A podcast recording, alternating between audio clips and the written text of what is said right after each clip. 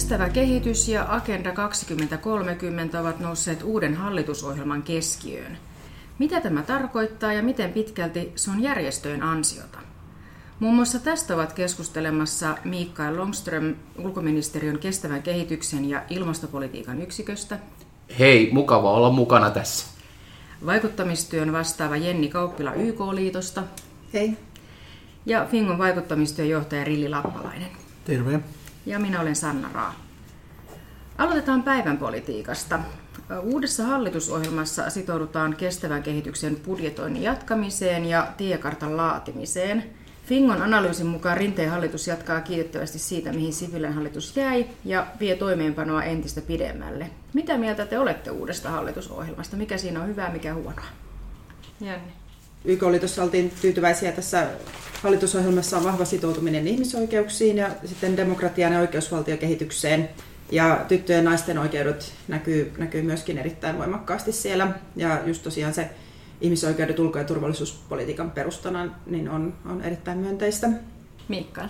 Täällä on, on hyvin merkittäviä asioita, äh, tavoitteita äh, tässä hallitusohjelmassa, että mä voin joitain niin kuin mainita.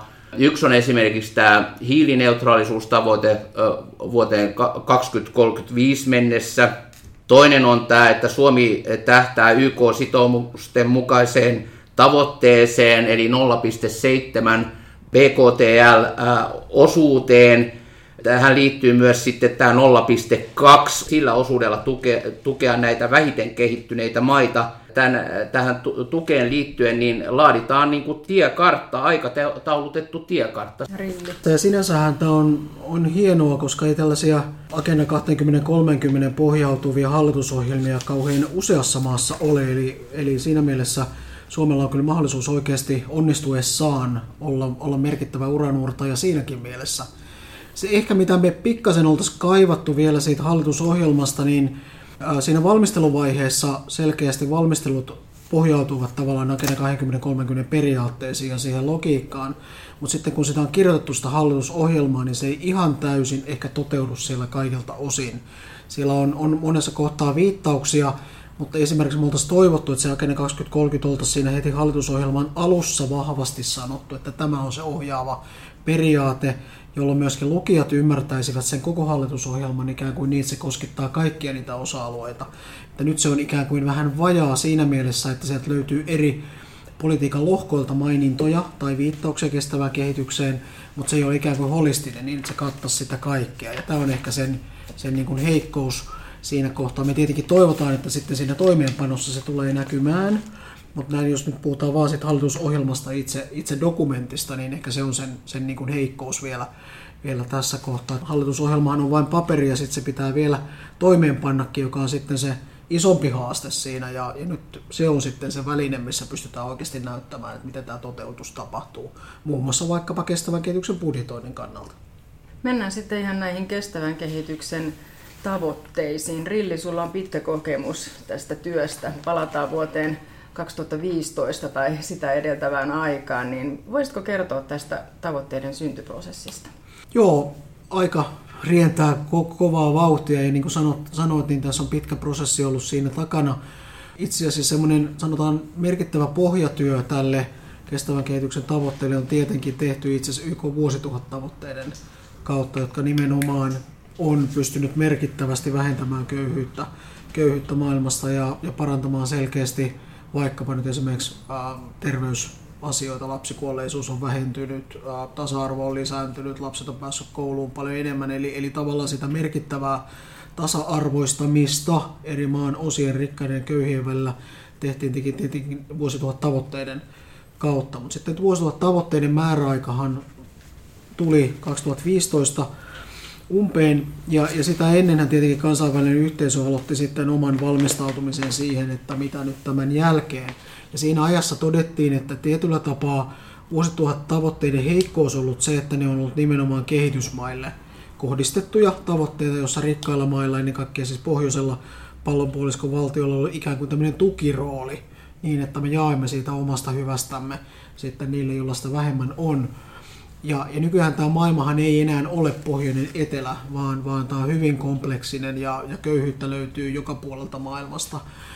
että se oli se yksi ikään kuin syy siihen, että minkä takia piti alkaa miettimään niin uudenlaisia työkaluja, mitä me ikään kuin saadaan, saadaan paremmat työkalut vastata näihin haastaviin ähm, kipukohtiin ja haasteisiin, mitä, mitä meillä kaikilla maailmalla, maailmassa tällä hetkellä on. Sitten ehkä se, mikä, mikä näkyy aika, aika vähän noissa YK vuosituhat tavoitteissa, niin oli, oli tämä niin kuin ympäristöllinen aspekti, aspekti joka, joka myöskin kansainvälisessä arkkitehtuurissa on mennyt vähän siellä omia latujansa – tehty niin kuin määrättömän tärkeää niin kuin työtä siellä ja monia kansainvälisiä ympäristösopimuksia ja ilmastosopimuksia, mutta ne on mennyt vähän eri latua.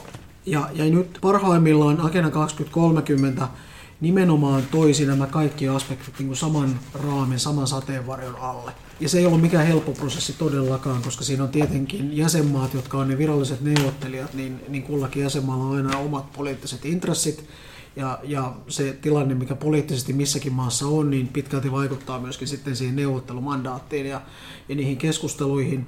Ja sitten samaan aikaan valtiothan ei yksin ole niitä, jotka toimeenpanee asioita maailmassa. Valtiot tietyllä tapaa, tai poliitikot tekee poliittisia linjauksia, virkamiehet toteuttaa niitä, mutta jotta päästään oikeasti niihin tavoitteisiin, niin, niin tarvitaan kaikkia muitakin toimijoita. Ja, ja tästä kautta Agenda 2030 ehkä voimakkaammin, vielä enemmän voimakkaammin nimenomaan perustuu sille logiikalle, että, että meillä on universaalit tavoitteet, jotka koskettaa siis kaikkia maita, mutta ne koskettaa myöskin kaikkia toimijoita näissä kaikissa maissa. Ja kaikkia me ymmärretään jo ihan pienestä omasta arjestakin, että kuinka haastavaa se on välillä tehdä itse asiassa eri toimijoiden kanssa sitä yhteistyötä. Ja sitten kun me tullaan globaalille tasolle, niin se on vieläkin haastavampaa. Mutta se on aivan välttämätöntä niin, että, että meidän oikeasti mietitään, että mikä on kunkin rooli, mitä kukin voi omalta osaltaan kontribuoida. Ja se, että pidetään sitten samaan aikaan, aikaan kaikki kestävän kehityksen pilarit siinä, siinä niin kuin, samaan aikaan huomioidaan ne. Et sinänsähän kestävä kehitys ei ole mikään uusi asia. Siitähän Brundtlandin komissio jo 80-luvun lopussa teki itse asiassa siihen aikaan ehkä liian radikaalin dokumentin, joka sitten tavallaan ei siinä ajassa lähtenyt vielä niin kuin lentoon, mutta että nyt aika oli kypsempi ehkä enemmän myöskin tiedetään näiden eri, eri ilmiöiden ja isoiden haasteiden problematiisuudesta ja siitä, siitä, että mitään asiaa ei pystytä enää ikään kuin yhdellä saplunalla ratkaisemaan, vaan me tarvitaan erilaisia työkaluja. Meidän täytyy katsoa niitä asioita huomattavasti niin kuin laajemmasta kokonaisuudesta. Ja se on ehkä tämän Agenda 2030 hienous, mutta se on myöskin samaan aikaan sen iso haaste tosiaan tässä Rilli jo hienosti tätä vetikin yhteen. Nämä on universaalia ja tässä on tämä kokonainen holistinen, holistinen lähestymistapa. Eli, eli nämä ei, ei ole sellaisia tavoitteita, joita voi lähteä valitsemaan, että niin kuin nämä kaksi on niitä, mitä meidän maassamme toteutetaan, vaan yritetään nimenomaan aina nähdä niitä yhteyksiä. Ja sitten siellä on niitä läpileikkaavia, esimerkiksi naisten ja tyttöjen oikeudet, joka, joka niin kuin sen lisäksi, että se on se tavoite viisi, niin se on myös niin kuin kaikkia tavoitteita koskeva läpileikkaava tavoite. Ja ehkä vielä sen nostaisit, mikä tässä agendassa on mun mielestä erityistä, että siinä julistuksessa on nimenomaan tämä Leave No One Behind, eli ketään ei jätetä, niin se on se johtava, johtava lähtökohta. Eli katsotaan, että ei keskitytä pelkästään niihin keskiarvoihin, että kun esimerkiksi vuosituhat tavoitteissa edistystä, kun mitattiin aika paljon siellä keskiarvolla, niin se saattaa sitten olla, olla niin kuin hyvinkin hämäävää tai harhaanjohtavaa. Eli sitten tässä pyritään, pyritään saamaan sitä dataa niin, että se on eritelty mahdollisimman tarkasti ja, ja sillä pystytään tavallaan puuttumaan sitten niihin ongelmakohtiin, esimerkiksi maaseudun naisten asemaan verrattuna sitten vaikka keskiarvo koko maan, maan tota, naisten asema tai, tai tyttöjen koulunkäynti tai alkuperäiskansojen asema tai, tai vammaisten ihmisten oikeudet tai muuta. Että nämä, nämä tulee paljon voimakkaammin potentiaalisesti tässä, tässä kestävän kehityksen agendassa. Et tietenkin se toimeenpano on, on se, mikä sen sitten näyttää, että mitä todellisuudessa tapahtuu, mutta että se viesti on hyvin vahva tässä poliittisessa julistuksessa. Erityisesti mä niin korostaisin sitä, että tämän Agenda 2030 kokonaisuuden osalta niin kaikkia toimijoita tarvitaan, jotta me saataisiin niitä tuloksia aikaan. Ja siinä mä korostaisin myös sitä, että miten Suomessa tämä meidän yhteistyö toimii mielestäni hyvin valtion, kuntien, kaupunkien, kansalaisjärjestöjen, etujärjestöjen, yritysten, tutkijayhteisöjen ja, näin, ja niin edespäin. Tuntuu, että maailma on muuttunut tässä neljässä vuodessa jo aika paljon. Mitä luulette, olisiko tämmöinen kompromissi, valtioiden yhteinen kompromissi mahdollinen nyt tänä päivänä, Rilli? ei olisi ihan suoraan sanottuna.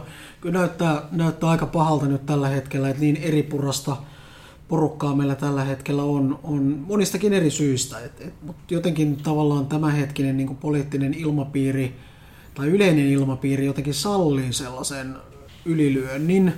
Ja, ja, ja tietenkin se on hyvin niin kuin mielenkiintoista, että se tapahtuu valtionjohtajien suulta. Että, että kyllä se jollakin tapaa haastaa koko tätä monenkeskistä järjestelmää, joka onneksi vielä on olemassa, mutta senkin takia sitä on äärettömän tärkeää, että siihen kiinnitetään huomiota, että se myöskin on jatkossa olemassa, koska ei ole mitenkään itsestään selvää, että, että pitkän aikaa olleet instituutiot, niin paljon kuin niissä kehitettävää onkin, mutta se, että ne ylipäätänsä on, että meilläkin, esimerkiksi Suomenkin näkökulmassa, me ollaan kuitenkin pieni maa, ja, ja meidän etu on se, että meillä on yhteiset pelisäännöt maailmassa, ja että meillä on mahdollisuus olla mukana siellä yhdessä päättämässä niistä asioista, eikä niin, että joku toinen päättää meidän puolesta näistä asioista.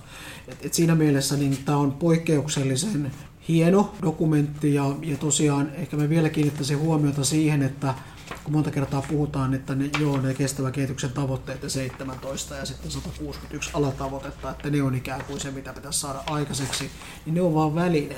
Se kaikista suurin hienous ehkä siinä Agenda 2030 on tässä esipuheessa, jossa tavallaan ikään kuin tuodaan yhteen just tämä, mitä vähän ollaan tässä puhuttu, että kaikkia toimijoita tarvitaan, meidän pitää ottaa ympäristö, talous, sosiaaliset aspektit, kaikki näin huomioon, toivottavasti ehkä kulttuurisetkin aspektit. Että meidän pitää nähdä niin kuin ikään kuin kokonaisuutena tämä. ja jos me pystytään sitä filosofiaa itse asiassa viemään eteenpäin, niin silloin myöskin se, mitä me tehdään sitten näiden tavoitteiden tai alatavoitteiden osalta, niin silloin se tulee merkitys sille, miten, miten me toimimme yhdessä, jotta me saadaan kestäviä ratkaisuja aikaiseksi. Ja valitettavasti tosiaan niin tämän päivän poliittinen tilanne niin ei ole kauhean hedelmällinen, että kyllä me vähän nyt natisee liitoksistaan, tietenkin toivotaan ja omalta osaltamme järjestöt pyrkii siihen, että kannustamme valtionpäämiehiä nyt olemaan oikeasti niin kuin äänekkäitä tämän asian suhteen ja sanomaan ja korostamaan sitä merkittävyyttä, että meidän täytyy yhdessä ratkaista nämä isot, isot globaalit haasteet. Tähän Rillin kommenttiin niin jatkaisin sillä tavalla, että tämä kansainvälinen tilanne tosiaan on, on, on sellainen, että tämä kansainvälinen sääntöpohjainen järjestelmä on haastettuna, ihmisoikeudet myös on haastettuina, Suomi pyrkii omalta osaltaan tukemaan YK asemaa ja tavoitteita ja monenvälistä järjestelmää, ihmisoikeuksien noudattamista maailmassa. Nyt on aika pysähtyä maailman johtajien tämän äärelle ja miettiä, mitä ollaan saatu aikaiseksi, mikä on nykyinen tilanne tämän täytäntöönpanon osalta ja mitkä on niin kuin haasteet ja toimet tulevaisuuden osalta nostan tähän tässä nyt erityisesti niin kuin esille tämän ilmastohuippukokouksen myös. Ja silloin on, on myös niin kuin tärkeää niin katsoa näitä molempia kokonaisuuksia yhdessä, eikä vaan erikseen, ja korostaa sitä, että miten nämä molemmat prosessit voi tukea toisiaan ja, ja etsiä sitä kautta niin kuin synergioita, synergioita, joilla oikeasti voidaan saada niin kuin myönteistä kehitystä aikaiseksi. Ja, ja tämä on niin kuin iso semmoinen niin kuin mahdollisuus, momentum, jonka toivon, että niin kuin maailman johtajat käyttävät nyt hyväksi. HLPF eli YK on korkean tason seurantakokous, eli sehän on se paikka, jossa valtiot raportoivat Agenda 2030 toimeenpanosta. Te olitte kaikki siellä kokouksessa New Yorkissa nyt heinäkuussa, niin kertokaa vähän millaisia puheenvuoroja ja painotuksia siellä nousi esiin. Jenni, olet ollut monena vuonna. Millainen tilaisuus se oikein on? Täytyy sanoa, että YK-prosessiksi niin just tämä HLPF on niin kuin todella dialoginen. Eli täällä, täällä ei pelkästään valtionjohtajat lue niitä ennalta kirjoitettuja puheenvuorojansa, vaan että siellä annetaan niin kuin sinne sekaan päätoimijaryhmille mahdollisuuksia, tietenkin valmistelut puheenvuorot heilläkin, mutta että käyttää niitä minuutin, minuutin tai kahden minuutin puheenvuoroja ja sitten taas joku toinen valtio voi jatkaa ja t- tavallaan että se formaatti on hyvin vapaa niin kuin ollakseen YK, YK-kokous. Rakenne toimii niin, että on tämä vuosittainen seurantakokous, joka on tämä korkean tason poliittinen foorumi kahdeksan päivää, ja sillähän ei ole mitään sihteeristöä tai muuta tämmöistä niin valmistelevaa, valmistelevaa elintä tukenansa, eli se on aika, aika iso työ, että kahdeksassa päivässä nyt sitten käydään kaikkien niin kuin halukkaiden maiden vapaaehtoiset raportit läpi.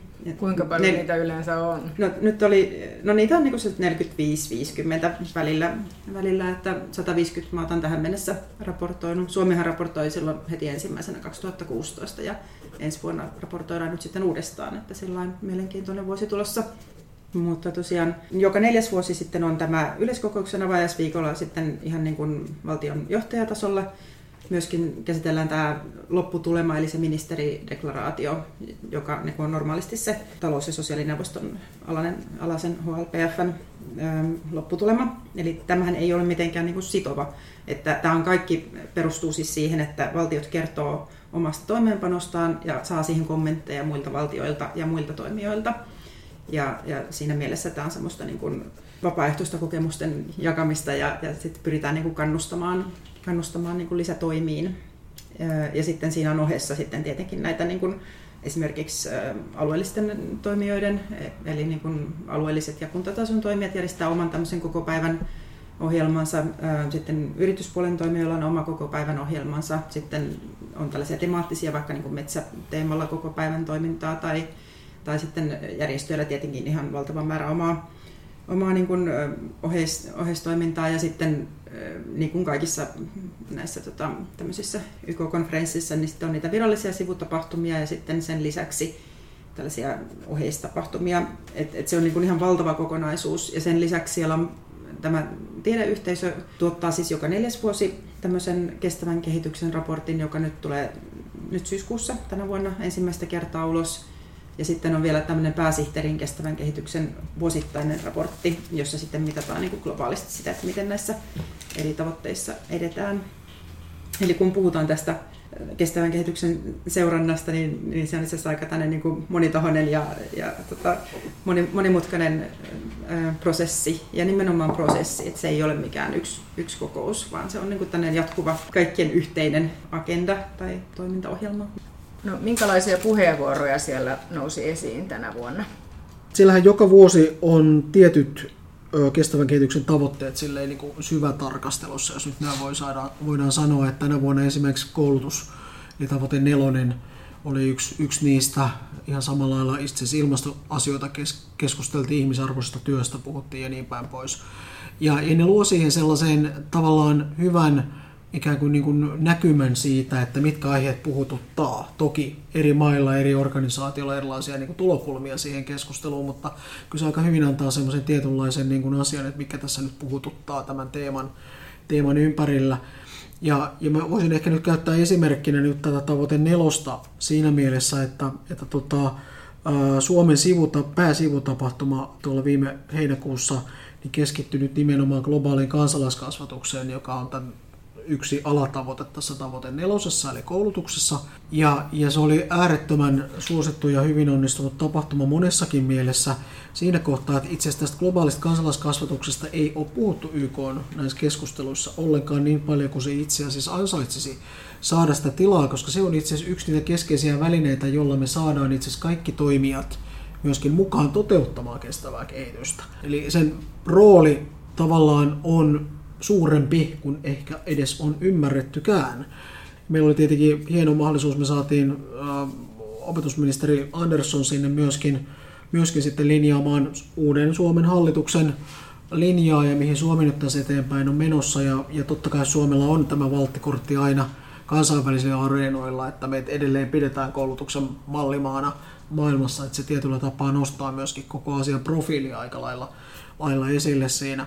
Mutta niin kuin siinäkin mielessä sitten vielä, vielä jos palaa siihen, siihen niin globaaliin kansalaiskasvatukseen, niin just se, että ymmärretään tavallaan sen formaalin koulutuksen rinnalla se kaikki muu kasvatukselle ja koulutukselle toiminta, mitä tapahtuu. Ja siinä on valtava potentiaali saada meille oikeasti niin kuin muutosta aikaiseksi.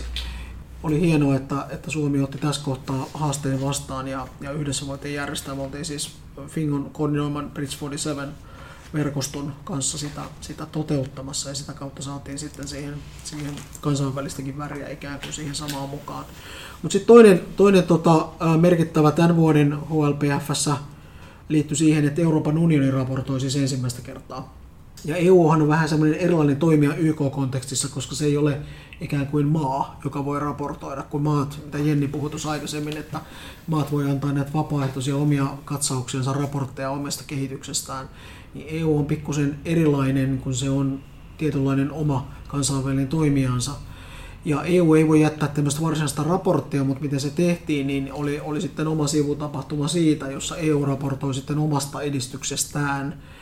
Ja, ja kyllähän siellä ne kysymykset sitten aika paljon kohdistuu siihen, että, että EUn raportointi toistaiseksi tapahtuu aika lailla EUn ulkoisista toimista. Ja kysymys ihan aiheellisesti tulee silloin siitä, että mitä EUn sisäinen toiminta, eli, eli nämä kestävän kehityksen tavoitteet, jotka on universaaleja, niin joka ikinen tavoite koskettaa myöskin kaikkea sitä toimintaa, mitä EU-maissa tehdään, miten EU-instituutiona toimii. Ja, ja, ja sitä kautta EUlla on aika paljon vielä tekemistä tällä hetkellä tässä niin sanotussa sisäpolitiikan niin kuin puolella. Sitten tietenkin riippuen siitä, kuka toimija haluaa, haluaa minkäkin sivutapahtuman nostaa esille, niin, niin variaatio on siis aivan valtava. Et, et löytyy ihan siis melkein mitä, mitä vaan voi kuvitellakaan näiden tiettyjen teemojen asioita. Puhuttiin esimerkiksi ulko- ja turvallisuuspolitiikan roolista kestävän kehityksen toteuttajana. Äärettömän mielenkiintoinen sivutapahtuma, minkä Saksa järjesti. Ja herätti paljon lisäkysymyksiä, että tätä asiaa pitää keskustella lisää, jotta saadaan myöskin se ulko- ja turvallisuuspolitiikka siihen keskiöön mukaan niin, että se ei sitten elä jotakin omaa erillistä elämäänsä ja kestävä kehitys menee jossakin toisella. Jos me näistä teemoista puhutaan, voin siitä vähän jatkaa, niin yksi, yksi semmoinen iso kokonaisuus, joka myös oli niin kuin temaattisessa keskustelussa, oli nämä ilmastoteot. Ja, ja, ja siinä kyllä niin kuin viikkojen aikana välittyi se huoli, että nykyiset toimet ei ole, ole riittäviä. Samalla yksi semmoinen toinen lisähuolenaihe, joka tuli esille keskustelussa, oli eriarvoisuuden lisääntyminen sekä maiden välillä että, että maiden sisällä. Ja nyt kun meillä on, on, on tuota, tämä EU-PJ-kausi menossa, niin, niin itse toimin yleisten asioiden neuvoston alaisessa Agenda 2030 työryhmässä kanssa puheenjohtajana ja, ja siellä meillä on, on niin kuin tavoitteena siis se jatkaa tätä Agenda 2030 kokonaisuuden valtavirtaistamista kaikkiin Euroopan unionin poliitikkoihin ja, ja sitä me tehdään siis yhteistyössä meidän EU-partnereiden kanssa.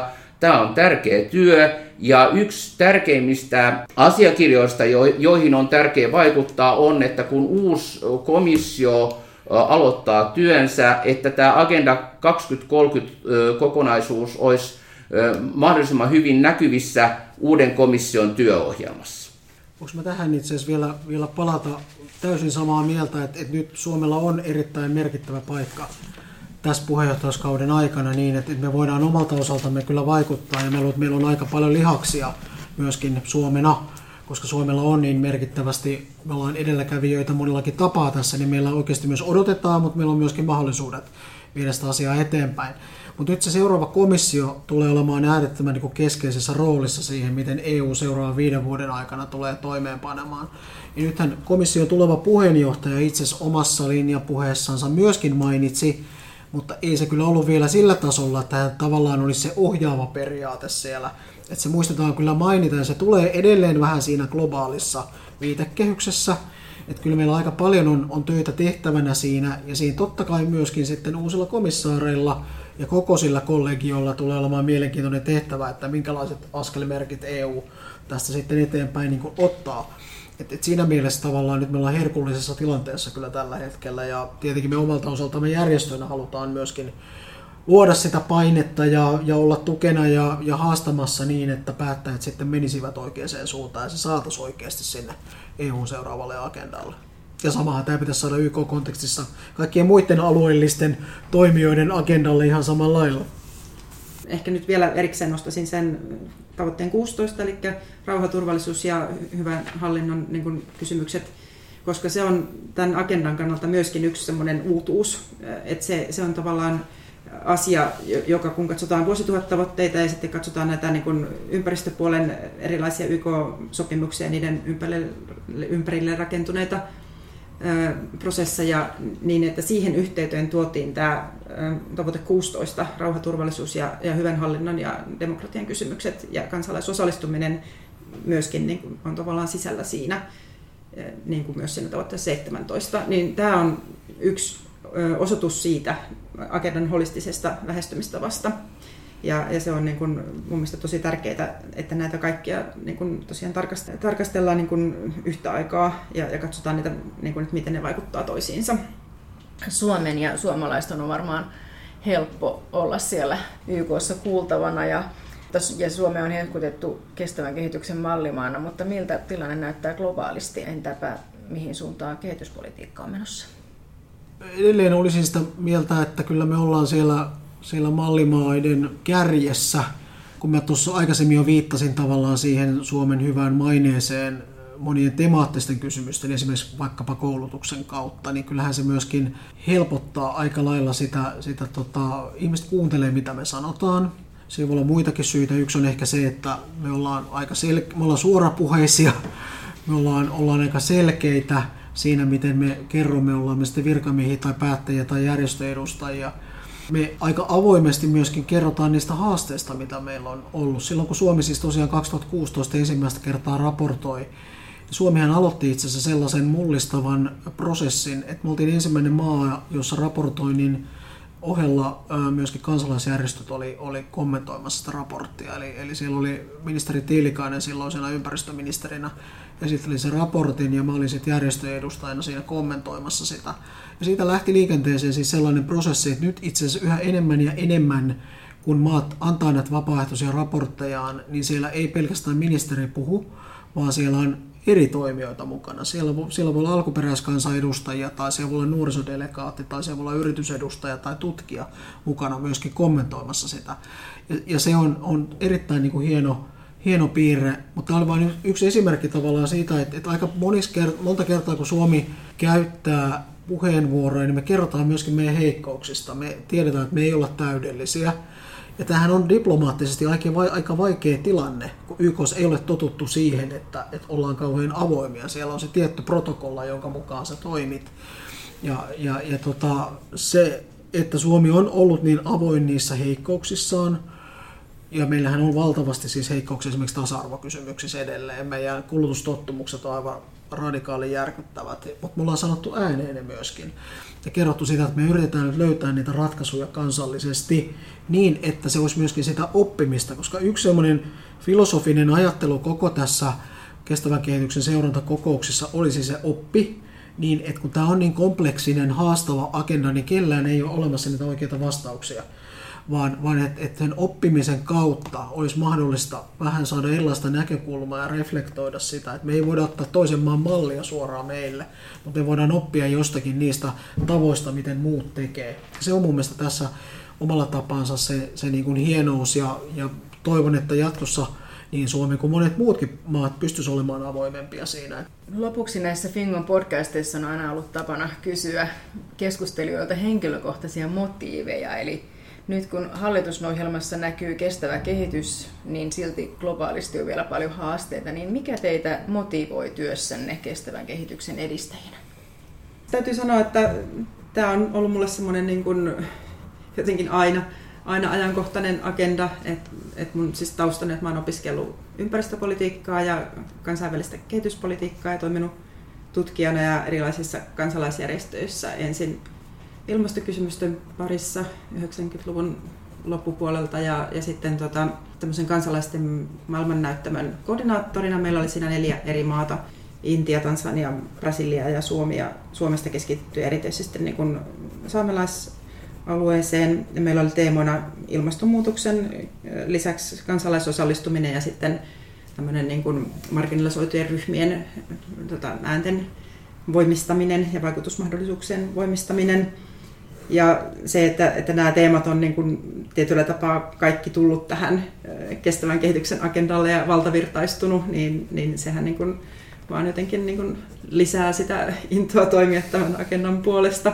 Että ne on, ne on kaikki ollut sellaisia niin kuin itselle läheisiä teemoja ja, ja sitä kautta ehkä myös koko ajan niin kuin oppii lisää ja, ja niin kuin just tämän agendan niin kuin yhteenkietoutumisen kautta niin kuin ymmärtää paljon enemmän niin kuin monia uusia teemoja, joita ei ole sit niin kuin alun perin, niin kuin, mihin ei ole niin perehtynyt.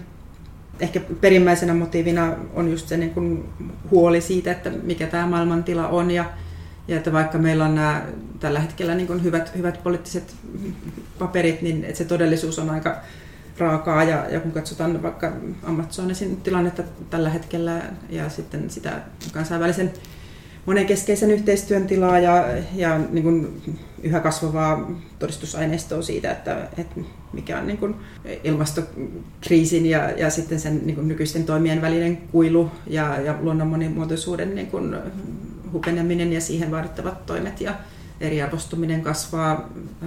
Ja siis monissa näistä tavoitteissa, joissa on saavutettu aikaisemmin edistystä, esimerkiksi nälänhädän vähentäminen, niin, niin on tulossa niin kuin takapakkia konfliktien takia ja näin poispäin, niin tavallaan ei tämä niin kuin mitenkään tämä työsarka ole tässä niin kuin vähentymässä. Että kyllä se motivoi jatkamaan, jatkamaan sen puolesta, mutta kuten tässä moneen kertaan keskustelussa tuli ilmi, just se semmoinen monitoimija yhteistyö ja se, että opitaan toisilta ja näkee niitä hyviä esimerkkejä, niin kyllä se myöskin niin kuin antaa voimaa. Tänä vuonna Tansania raportoi ensimmäistä kertaa tuolla HLPFssä ja sitten Tansanian kansalaisyhteiskunta, joka muuten on ollut yhä tiukemmilla ja, ja siis siellä sananvapaus- ja demokratiakysymykset on niin kuin mennyt huonompaan suuntaan, mutta tämä prosessi antoi heille mahdollisuuden dialogiin kuitenkin sen hallinnon kanssa.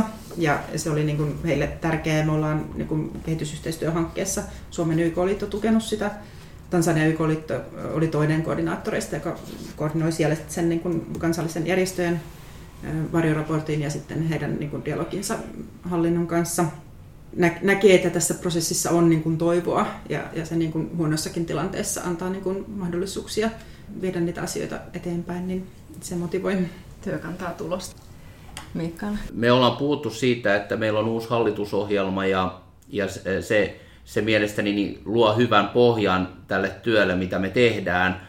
Ja tämä on tietysti motivoi, koska meillä on, on niin kuin hyvä mandaatti tämän työn tekemiselle. Samalla pitää tietysti todeta, että Suomessa tämä kestävän kehityksen niin kuin työ on, on niin kuin, eh, me ollaan tehty sitä tosi pitkään, että kestävän kehityksen toimikunta, joka kokoontuu pääministerin alaisuudessa, on, on kokoontunut vuodesta 1993 ja tämä on juuri yksi, yksi tärkeimmistä syistä, miksi me ollaan päästy niin pitkälle Suomena tämän kokonaisuuden täytäntöönpanossa. Ja nyt, nyt kun meillä on uusi hallitusohjelma, meillä on paljon työtä tehtävänä sen toteuttamiseksi, että, että työsarkaa riittää, se me tiedetään. Ja mä koen, että mulla on erittäin hyviä kollegoja kansalaisjärjestökentässä, valtioviranomaisten kollegojen parissa – ylipäätään koko tällä kentällä, joka te, jotka me, me yhdessä tehdään tätä. Tämä Agenda 2030 on ihan keskeinen asiakirja, jos me mietitään ihmiskunnan tulevaisuutta. Tuntuu siltä, että tekee työtä niin kuin ytimessä tosi tärkeiden kysymysten parissa. Ja lopuksi toteaisin, että tässä on tämmöinen myönteinen tekemisen meininki, tässä kokonaisuudessa, joka on hyvin inspiroiva ja myös suuri mahdollisuus tulevaisuutta ajatellen, mutta me, meidän pitää pitää siitä hyvää huolta. Joo, tästä on helppo, helppo jatkaa kyllä. Samat asiat motivoi kuin, kuin mitä tässä jo Mikke ja Jenni sanoi ääneen. Mua on ehkä aina motivoinut tavallaan monimutkaiset asiat, josta löytyy niin moni, mon, monta niin kuin särmää ja ja kuten niin kuin todettiin, niin me eletään nyt niin mielenkiintoisia aikoja tällä hetkellä, että ei se elämä koskaan aikaisemminkaan ole helpompaa ollut, mutta nyt me ollaan ehkä vieläkin enemmän tietoisia niistä kaikista eri haasteiden nyansseista, mitä aikaisemmin ei ihmiset tienneet. Mutta siinä on joku oma semmoinen tietynlainen niin kuin viehätyksensä siinä, että me ollaan tekemässä itse asiassa aika, aika tuota merkittäviä päätöksiä. Ja tarkoitan nyt, että meillä kaikilla kansalaisilla virkamiehinä ja päättäjillä, kaikilla on omat paikkansa tehdä päätöksiä, joilla on merkityksiä. Ja sitä kautta tulee tavallaan parhaiten käytettynä Agenda 2030 voi olla tämän maailman pelastusrengas. Se ei ole täydellinen, mutta se on ehkä se paras, mitä meillä tällä hetkellä on.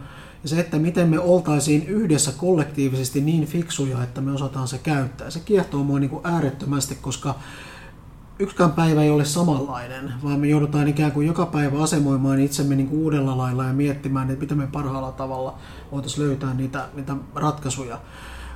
Musta tuntuu, että mä oon tehnyt tätä oikeastaan koko niin kuin työurani erinäköisissä rooleissa. Tämä ei ole kenenkään yhden ihmisen agenda, vaan me tarvitaan kaikki tässä tekemään tätä, tätä yhdessä. Ja se, se on välillä hyvinkin vaikeaa. Siinä välillä hakkaa päätään seinään, välillä mennään takapakkia, mutta sitten tulee niitä mielettömiä onnistumisen kokemuksia, missä mun täytyy kyllä sanoa ihan rehellisesti sanottuna, että Suomella on paljon hienoja innova- innovaatioita, joista meidän kannattaa olla niin kuin ylpeä ja viedä niitä kertoa niistä muille, ei tietenkään viedä niitä sellaisenaan muille. Ja, ja just tällä niin kuin Mikkikin sanoi, että, että tietyllä tapaa me tehdään tätä koko ajan niin kuin yhdessä tätä työtä ja siitä tulee se sellainen oma, oma suolansa siihen. Eli yhteistyöllä eteenpäin. Tämän ohjelman tarjosi teille Fingo, jotta elämä olisi reilumpaa ihan kaikkialla.